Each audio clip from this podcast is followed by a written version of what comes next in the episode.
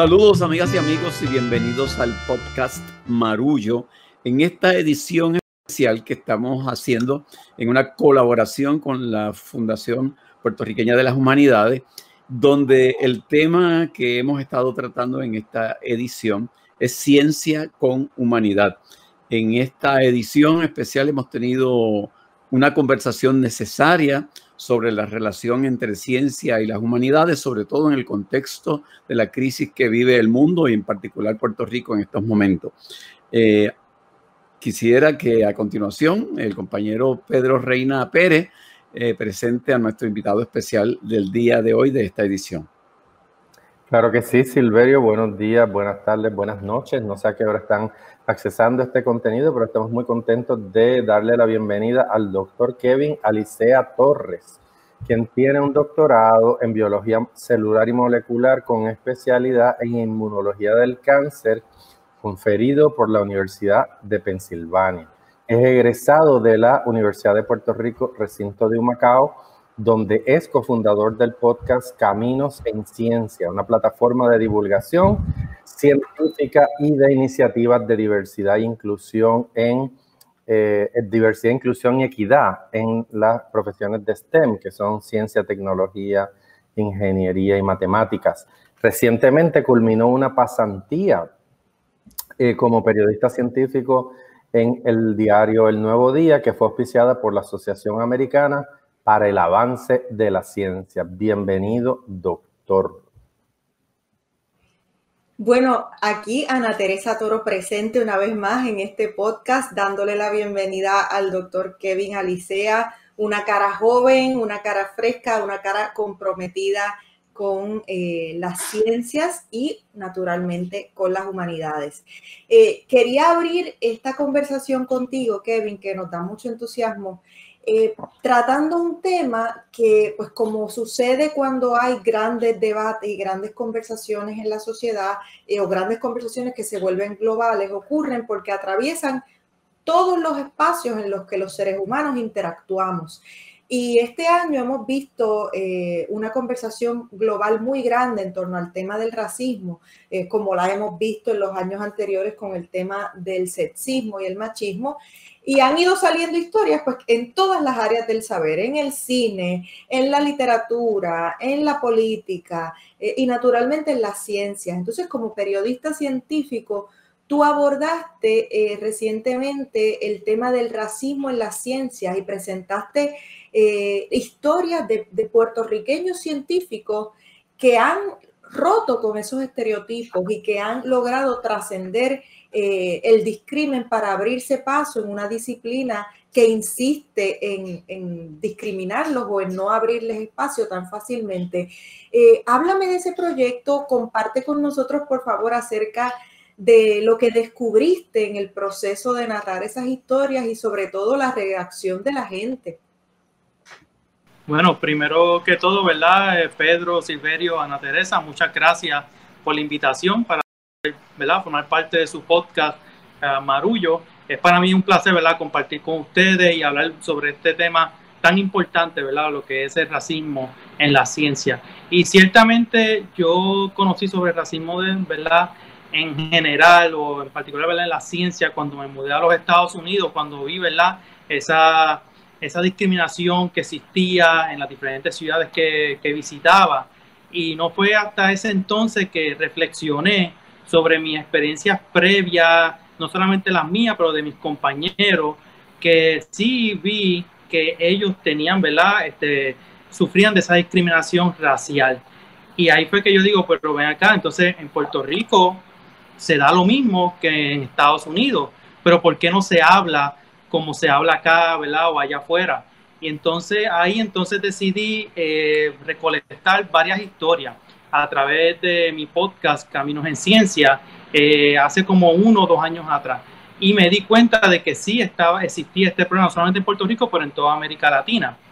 Y no fue hasta que se me da la oportunidad de hacer esta pasantía en el nuevo día y, y, de hecho, antes de que surgiera este movimiento del Black Lives Matter, yo tenía ya en mi lista escribir sobre esto para el nuevo día, una vez, ¿verdad? Eh, fui aceptado.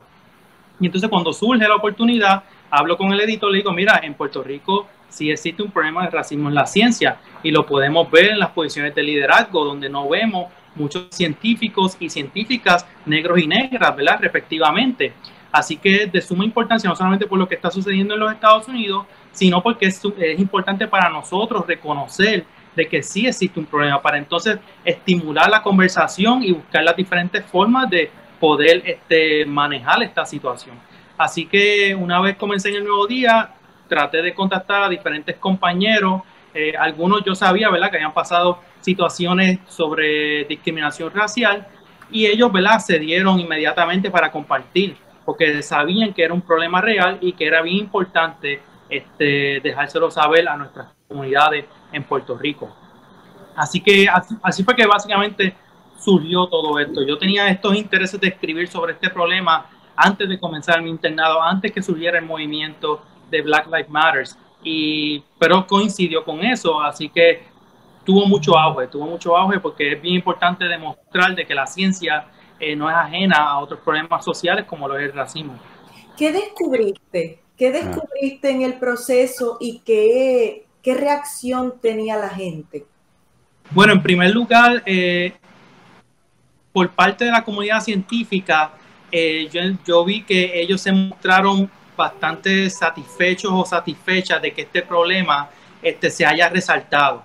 Sí lo habían conocido, pero no habían visto ningún, por lo menos lo que vi ¿verdad? en las redes sociales, en los comentarios, no, no había ningún artículo que resaltara o destacara este problema en nuestra comunidad científica. Entonces, desde ese punto de vista, ellos la, la recibieron muy bien y de hecho este, se vieron comprometidos a seguir promoviendo este tema, eh, resaltar y crear ¿verdad? mayor visibilidad a científicos y científicas, de, sea negra o negro, pero por parte del público general había, ¿verdad? de cierta forma, eh, lo que se llama ¿verdad? un mixed feeling. Eh, muchas personas apoyaban el hecho de que se hablaba de racismo en la ciencia, otros estaban en contra y decían, esto no existe, esto no es verdad, nosotros somos mestizos, nosotros ¿verdad? tenemos descendencia africana, indígena y europea, así que no hay forma que nosotros seamos racistas aquí en Puerto Rico. Pero claramente las historias nos dicen todo lo contrario. Cuando contamos esta historia estos científicos y científicas, ellos no solamente presenciaron o vivieron el racismo fuera de la isla, pero también dentro de la isla. Y es ahí en ese artículo donde ellos expresan y comparten todas esas, este, todos esos retos y obstáculos que ellos tuvieron por el color de su piel. Kevin, a mí me gustaría eh, mirar de forma más concreta el cómo se manifiesta ese, ese racismo. Si se, si se refleja en el orden institucional, en términos de las oportunidades que se le dan a distintas personas eh, que ya institucionalmente hay establecido en la forma en que se escogen, en la forma en que se resaltan, en la forma en que se le dan las oportunidades. Si ya ese racismo está institucionalizado y hace que los que participen del mismo sistema ni se den cuenta que eso está institucionalizado. O si se da en el trato personal entre entre administradores o entre compañeros de, funciones? Yo creo que se da desde ambas perspectivas. Yo creo que existe racismo sistémico institucionado, ¿verdad? Donde no se ha logrado proveer o desarrollar estas estas iniciativas o proveer estos recursos para estas comunidades en particular.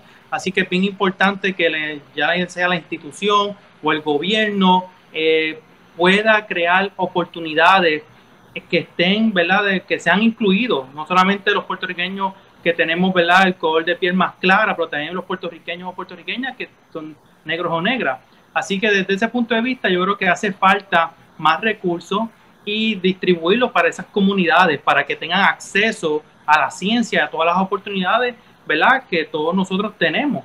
Así que es bien importante eso. Desde el punto de vista eh, personal, sí existe lo que son las discriminación, las microagresiones, de la forma en que se dirigen muchos de estos este, ¿verdad? personas de liderazgo, de poder, hacia otras personas por el color de su piel. Este, gestos o microagresiones como que, ah, sorprendido porque ellos lograron una meta que quizás el, el, líder, el profesor o el director, lo que sea, este, no pensó que lo iba a lograr.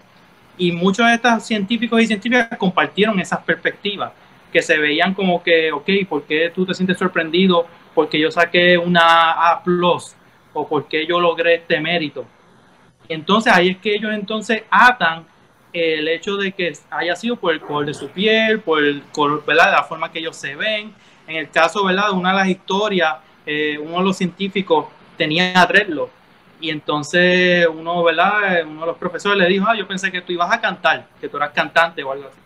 Entonces existe ese estigma, ¿verdad? Y yo creo que eso es un buen ejemplo, ¿verdad? Porque hace falta romper todos estos esquemas. No importa el color de nuestro piel, no importa cómo la forma que nosotros nos veamos, nosotros podemos lograr grandes cosas independientemente de todo eso. Kevin, durante tu pasantía en, el diario El Nuevo Día, tuviste la oportunidad de destacar historias de científicos puertorriqueños que han roto estereotipos. ¿Nos puedes contar algo de las reacciones de los lectores a esas historias? ¿Qué, te llamó la atención? ¿Qué resaltó? Pues yo pienso que la reacción de los lectores este, fue bastante mezclada. Algunos ¿verdad? estaban de acuerdo a ¿verdad? esas expresiones que dieron esos científicos y científicas, este, ya sean negros o negras. Este, pero también se, está, se veía mucho el hecho de que ellos no estaban de acuerdo con esa, con esa idea de que existe el racismo, la discriminación.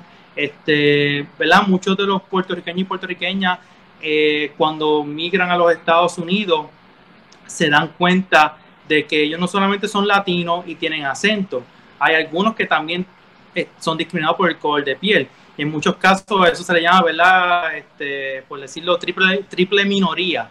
Este, que quizás por decirlo así, este, yo tengo acento, yo tengo, yo soy latino, pero mi color de piel no es negra. Así que no tengo esa otra identidad. Y entonces muchas de estas personas este, enfrentan lo que es la interseccionalidad por sus diferentes identidades. Y yo creo que hay, mucho, hay muchos tópicos, hay muchos eh, temas que hay que seguir hablando para que las comunidades se sigan educando y entiendan de que estos son problemas reales. Eh, pero sí, lo que te puedo decir es que la, la reacción de la mayoría de las personas fue eh, a la defensiva, de que esto no era algo real. Por lo menos lo que, ¿verdad? Lo que vi en muchos de los comentarios, tanto en las redes sociales o, ¿verdad? En cada uno de los artículos que fueron publicados en el Nuevo Día. Había, ¿verdad? Hubo mucho de esa reacción. Y también quiero mencionarle que eh, mencioné el concepto de triple minoría, pero también está lo que es, ¿verdad? Venir de la comunidad LGTB eh, Q, ¿verdad? Este, o sea, otra identidad. Y muchos de estos científicos y científicas quizás no pudieron diferenciar de dónde venía la discriminación, si era por su color de piel, o por ser boricua, o por su acento, o por ser parte de esta comunidad. Y pues también dentro de esos comentarios se veía esas otras reacciones que no estaban de acuerdo a esas experiencias que se compartieron. No, es increíble lo que dices porque definitivamente uno nunca ve el agua en la que nada y naturalmente eh, aquellos y aquellas que están en negación, eh, pues como siempre pasa, uno no ve el prejuicio porque no le afecta. evidentemente eso refuerza lo, lo, importante y lo necesario de proyectos como ese y sobre todo del tema de la educación. Eh, y sobre el tema de la educación, yo quería preguntarte, Kevin, ¿cómo ves? Eh, o, más bien no como ves, sino eh, qué debe ocurrir para que más eh, jóvenes que entran a la universidad o que salen de la escuela superior pensando, bueno, ¿qué voy a estudiar? puedan imaginarse a sí mismos y a sí mismas como personas que pueden hacer carreras plenamente en el campo científico. Te lo digo porque, mira, yo ahora mismo estoy en Río Grande. Eh, vivo aquí y mi esposo es de Loíza, nuestra familia del lado de acá está muy cerca, eh, los amigos de nuestro sobrino, conocemos esa juventud que está recién saliendo de la universidad y nos detenemos a conversar con ellos muchas veces, la mayoría de ellos son eh, jóvenes, chicos y chicas negros y negras, y tenemos que siempre ir con la inyección de la imaginación, porque la mayoría por lo menos la mayoría con los, con los que hablamos y obviamente a través de organizaciones como Taller Salud, que hacen trabajo estadístico más serio, pues hemos podido corroborar que ese, ese es el caso. Les cuesta mucho eh, imaginarse ocupando estos espacios porque estos espacios siempre les han cerrado las puertas. Eh, la doctora América Facundo nos hablaba acerca de eso en un episodio anterior. Entonces, en términos de la educación, ¿qué debe ocurrir? ¿Cuál debe ser la apuesta? Eh, organizaciones como las que con las que te relacionas y trabajas, ¿qué están haciendo para inyectar esa posibilidad de ocupar esos espacios en, los jóvenes negros y negras de nuestro país? Sí, este, Ana Teresa, ciertamente la educación juega un rol importante en, ¿verdad? en lo que confiere estos temas de racismo a nivel sistémico, en la ciencia en particular. Y yo creo que muchas de las organizaciones, en particular ¿verdad? lo que estamos haciendo Caminos en Ciencia, es incluir a latinos y latinas, tanto negros y negras, en la conversación y contar sus historias. Y, ¿verdad? y de cierta forma proveer esos modelos a seguir. Yo pienso y yo creo que muchos de mis colegas, muchos de mis colegas de la comunidad científica están de acuerdo de que es importante aumentar la visibilidad y la representación, no solamente del científico, la científica puertorriqueño o puertorriqueña, pero también que sean negros y negras. Yo creo que eso va a ayudar a inspirar a las nuevas generaciones que no se han visto representadas en esas posiciones de liderazgo a darle ese paso y entonces seguir un camino similar. ¿Verdad? Este, yo nunca tuve modelos a seguir cuando crecí, ¿verdad? Yo nunca, ¿verdad? Yo soy primera generación, vengo de una casa de pocos recursos y no fue hasta que logré entrar a la universidad que conocí personas que se veían, ¿verdad? Como yo y que llegaron a esas posiciones de liderazgo y yo dije, yo quiero ser como ellos, quiero llegar ahí. Así que desde mi punto de vista personal, yo creo que es bien importante eh, aumentar la visibilidad y ¿verdad? aumentar la representación.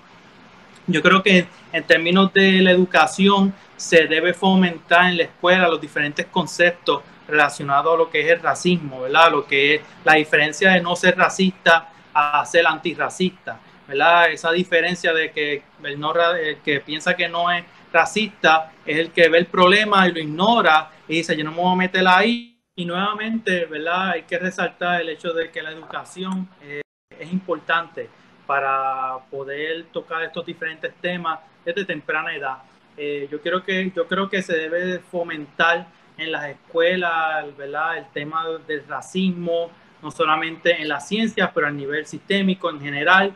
Yo creo que también es importante hablar sobre los diferentes conceptos dentro de esta área, ¿verdad? Lo que es no ser racista versus lo que es el ser antirracista, ¿verdad? Son dos cosas completamente diferentes. El que dice que no es racista o que no ve el racismo, pues tiende a ignorar estos problemas y a no meterse en, esas aguas, por decirlo así, eh, ¿verdad? Y a diferencia del que es antirracista, usualmente muestra su opinión y toma acción ante estos temas. Yo creo que eh, ser antirracista es ¿verdad? lo que pude hacer con el nuevo día. Una vez comencé esa pasantía, lo primero que hice fue tocar este tema. Fue mi primera historia que de hecho no, no terminó en la sección de ciencias, sino terminó en la sección de Puerto Rico hoy, porque vieron el valor y la importancia de este tema para nuestra sociedad, ¿verdad? para nuestra comunidad puertorriqueña. Así que se debe seguir fomentando y proveyendo talleres, seminarios. Yo creo que esto es algo que se debe de hacer en todo, ¿verdad? todos los niveles este, académicos y de las instituciones, el sector privado, en el gobierno, etcétera. Yo creo que estos temas se deben seguir tocando, seguir fomentando. Así que en ese aspecto de la educación sí tenemos que trabajar en eso. ¿Y hay este, programas específicos que tú conozcas que parten de la academia o que parten del, del gobierno para atender ese, ese tema? ¿Hay este, eh, proyectos en particular para, para, enfrentar eso? Bueno, ciertamente eh, hay muchas iniciativas eh, dentro de la comunidad científica que están promoviendo estos temas, ¿verdad? Que están hablando sobre esto, ¿verdad? claramente Ciencia Puerto Rico es una de las organizaciones que ha tocado estos temas también otras, otras iniciativas de comunicación o divulgación científica, eh, como la de nosotros, de Caminos en Ciencia. A nivel académico, eh, desconozco, ¿verdad?, de, de, todas las universidades qué es lo que se está haciendo. Eh, ciertamente, en nosotros acá, en la Universidad de Puerto Rico, recinto de Humacao, nosotros tenemos una propuesta por parte del Howard Hughes Medical Institute, HHMI, que promueve la excelencia inclusiva. Dentro de esa propuesta que se logró aquí para la Universidad de Puerto Rico y en la que yo ¿verdad? formo parte de, nosotros estamos trabajando en estos talleres y seminarios para adiestrar no solamente a la facultad, pero también a los facilitadores de educación o ¿verdad? también los no docentes y a nuestros estudiantes. Así que por lo menos aquí en nuestro recinto sí estamos trabajando en el desarrollo de estos proyectos y de estas charlas, porque es bien importante, ¿verdad? Como mencioné al principio. Eh, pero, ¿verdad? Claramente hay que seguir fomentando esto y que se puedan llevar a cabo en otras instituciones y también en el sector privado y en el gobierno. Eh, hay que seguir trabajando en esto. Pero yo creo que todavía estamos en etapas tempranas. Obviamente el racismo es algo que ha, seguido, que ha, que ha estado ahí siempre, pero no fue hasta que se dio lo, el movimiento de Black Lives Matter que ahora, ¿verdad? Ha tenido mayor auge. Y yo creo que esta es la oportunidad para nosotros poder eh, hablar sobre, sobre estos temas y fomentar la conversación, estimular la conversación. Bueno, me corresponde a mí darle las gracias al doctor Kevin Alicea Torres por participar en esta serie especial del podcast Marullo y la Fundación Puertorriqueña de las Humanidades, Ciencia con Humanidad.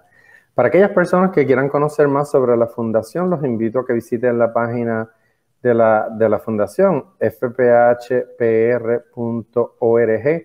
Eh, le pedimos a nuestros escuchas y que nos digan lo que les parece eh, esta serie, que nos compartan sus pensamientos, qué figuras de, la educación, de la ciencia, de la vida cotidiana los han inspirado. Por mi parte, los invito a que sigan viendo esta serie y me despido recordándoles que esto es Marullo. Serie Ciencias con Humanidad de la Fundación Puertorriqueña de las Humanidades y el podcast Marullo. Las productoras ejecutivas son Elsa Mosquera Sterenberg y Beba Rivera de Agora Cultural Architects. Gerentes de Desarrollo y Contenido, Ángela Sánchez, Ivana Paz y Maye Primera. Diseño gráfico de Lidimaria Ponte Tañón, fotografía de Javier del Valle. La música original es de Guarionex Morales Matos. Director técnico Wilton Vargas de Buenéticos Internet Studios. Postproducción Laura Tormos y locutora Fabiola Méndez.